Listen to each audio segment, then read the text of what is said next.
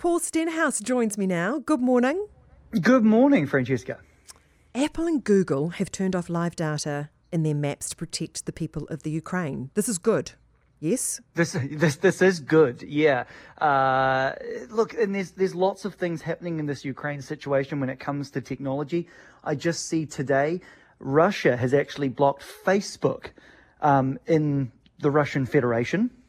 So not the other way around, which I thought was p- potentially where we were headed. But uh, Russia says that they've been discriminated against. So that's some kind of like breaking technology news um, around the Ukraine situation. Uh, and Facebook, obviously, Meta, their parent company, says that this is bad because uh, people won't be able to access information. It's a real problem in uh, in Ukraine at the moment is getting access to reliable information because of all of the the propaganda of state media and things like that. And it's also um, Apple and Google have also taken steps. Now they've turned off the live data, as you said, in Ukraine.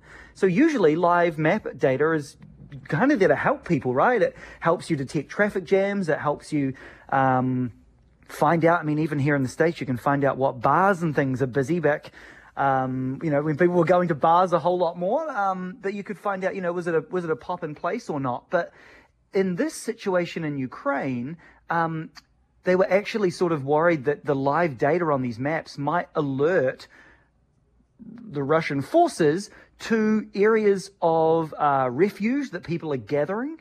Um, and here's one something that's super interesting.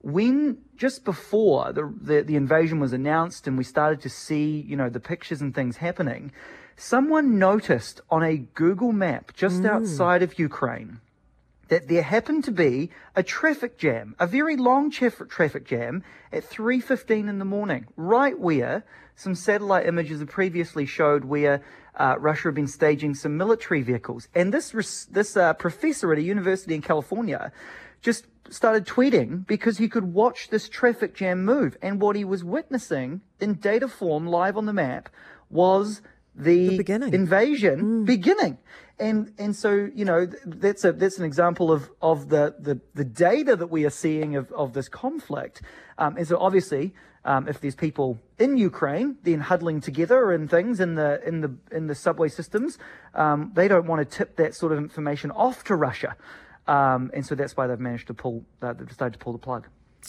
And cryptocurrency is also sort of coming to pl- into play uh, around this um, invasion as well. Yeah, because of course the, the international communities cut Russia off from the SWIFT banking system, which is the the way that all the international banks talk to each other. Um, and there's so many sanctions around exports and, and money and, and, and, policy and things like that. And so cryptocurrency, it's decentralized by, by its very nature. That's what it's supposed to be. It's supposed to be a way to um, cut through some of those government financial controls. And Hillary Clinton, um, she's, she's been talking about some of this for quite some time, actually, saying that she sees she saw cryptocurrency as being a problem if ever they wanted to do something like this to cut off a country or sanction an individual, you can still just use cryptocurrency. Um, and that's exactly what we're seeing. Um, so she's actually calling on more regulation um, to start to think maybe we need to do more with these cryptocurrency platforms.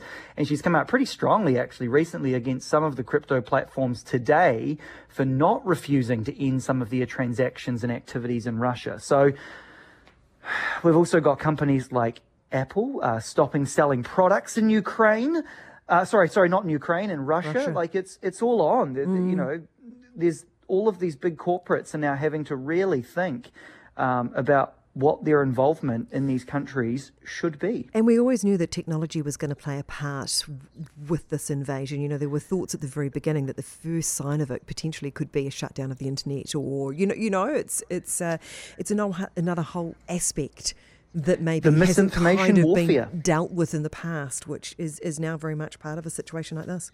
Yeah, absolutely. The, the misinformation, uh, I think, was always going to be a, a worry. I mean, look, the BBC feels like, you know, go back to World War II um, kind of tactics, right? The, the BBC's had to turn on shortwave radio um, in Ukraine and are sending the shortwave radio bulletins towards Russia to try to get information into um, the Russian Federation. So, it, you know. It's good to see movement, though, isn't it, Paul? It is good to see people like Apple and Google reacting. It is. It is. I mean, look, the, the, the, it's going to be the thing. You know, I'm no foreign policy expert, uh, but I would imagine that if you want to start putting pressure on the government, there's no better way. The people power, and there's no better way of getting people um, motivated than you know turning off some of the things they enjoy and showing them what life looks like when you're cut off from the rest of the West. Um, so yeah, no pressure indeed. Paul Stenhouse, thanks for your time this morning. Good to catch up.